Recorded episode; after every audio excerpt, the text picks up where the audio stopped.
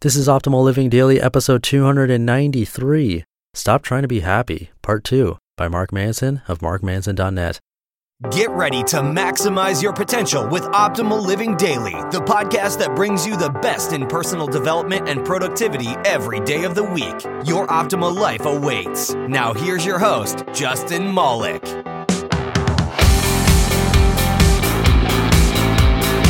Hello, hello, and welcome to the Optimal Living Daily podcast, the podcast where I get permission from authors of some of the best blogs on the planet and read them to you all for free.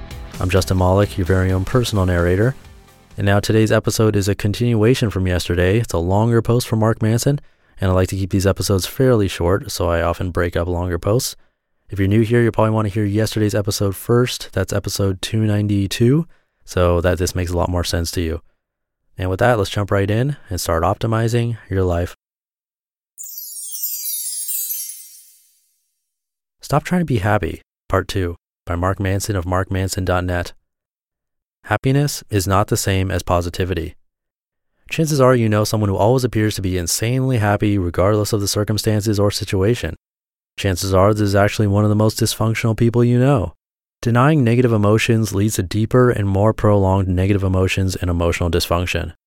It's a simple reality. Shit happens. Things go wrong. People upset us. Mistakes are made and negative emotions arise, and that's fine. Negative emotions are necessary and healthy for maintaining a stable baseline happiness in one's life. The trick with negative emotions is to, number one, express them in a socially acceptable and healthy manner, and number two, express them in a way which aligns with your values. Simple example a value of mine is to pursue nonviolence. Therefore, when I get mad at somebody, I express that anger, but I also make a point not to punch them in the face. Radical idea, I know. But I absolutely will throw a socket wrench at the neighbor's kids. Try me. There's a lot of people out there who subscribe to always be positive ideology. These people should be avoided just as much as someone who thinks the world is an endless pile of shit. If your standard of happiness is that you're always happy no matter what, then you've been watching way too much Leave It to Beaver and need a reality check. But don't worry, I promise not to punch you in the face. I think part of the allure of obsessive positivity is the way which we're marketed to. I think part of it is being subjected to happy, smiley people on television constantly. I think part of it are some people in the self help industry that want you to feel like there's something wrong with you all the time. Or maybe it's just that we're lazy, and like anything else, we want the result without actually having to do the hard work for it. Which brings me to what actually drives happiness. Happiness is the process of becoming your ideal self. Completing a marathon makes us happier than eating a chocolate cake. Raising a child makes us happier than beating a video game. Starting a small business with friends and struggling to make money makes us happier than buying a new computer. And the funny thing is that all three of the activities above are exceedingly unpleasant and require setting high expectations and potentially failing to always meet them. Yet, they are some of the most meaningful moments and activities of our lives. They involve pain, struggle, even anger and despair. Yet once we've done them, we look back and get misty eyed about them. Why? Because it's these sort of activities which allows us to become our ideal selves. It's the perpetual pursuit of fulfilling our ideal selves which grants us happiness, regardless of superficial pleasures or pain, regardless of positive or negative emotions. This is why some people are happy in war and others are sad at weddings.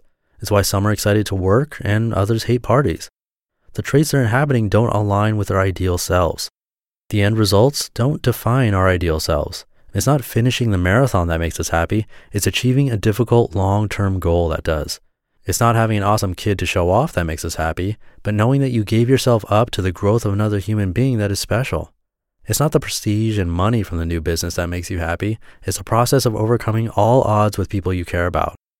And this is the reason that trying to be happy inevitably will make you unhappy. Because to try to be happy implies that you are not already inhabiting your ideal self. You are not aligned with the qualities of who you wish to be. After all, if you were acting out your ideal self, then you wouldn't feel the need to try to be happy. Cue statements about finding happiness within and knowing that you're enough. It's not that happiness itself is in you, it's that happiness occurs when you decide to pursue what's in you. And this is why happiness is so fleeting. Anyone who has set out major life goals for themselves only to achieve them and realize that they feel the same relative amounts of happiness and unhappiness knows that happiness always feels like it's around the corner just waiting for you to show up.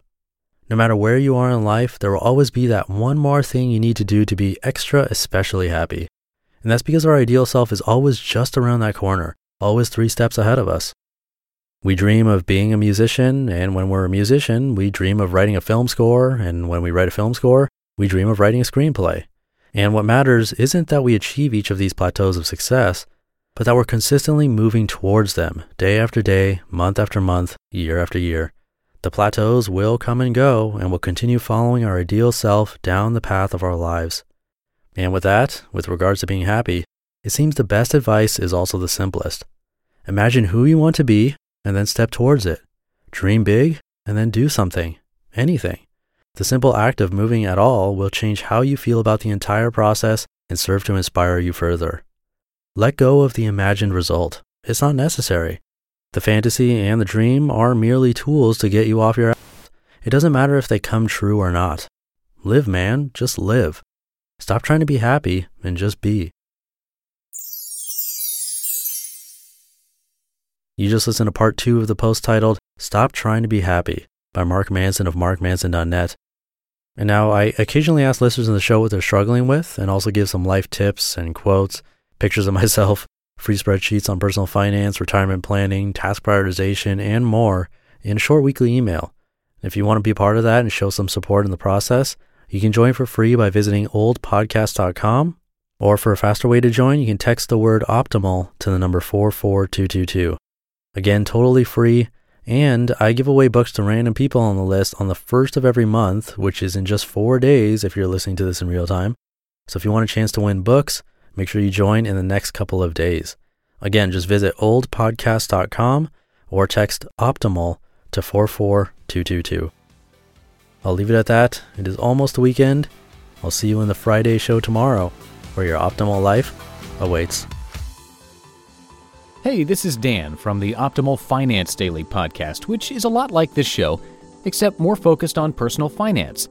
Justin handpicks the best posts he can find from blogs and authors like Ramit Sethi, Mr. Money Mustache, and more, and I read them to you five days a week.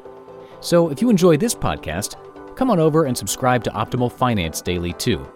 And together, we'll optimize your financial life.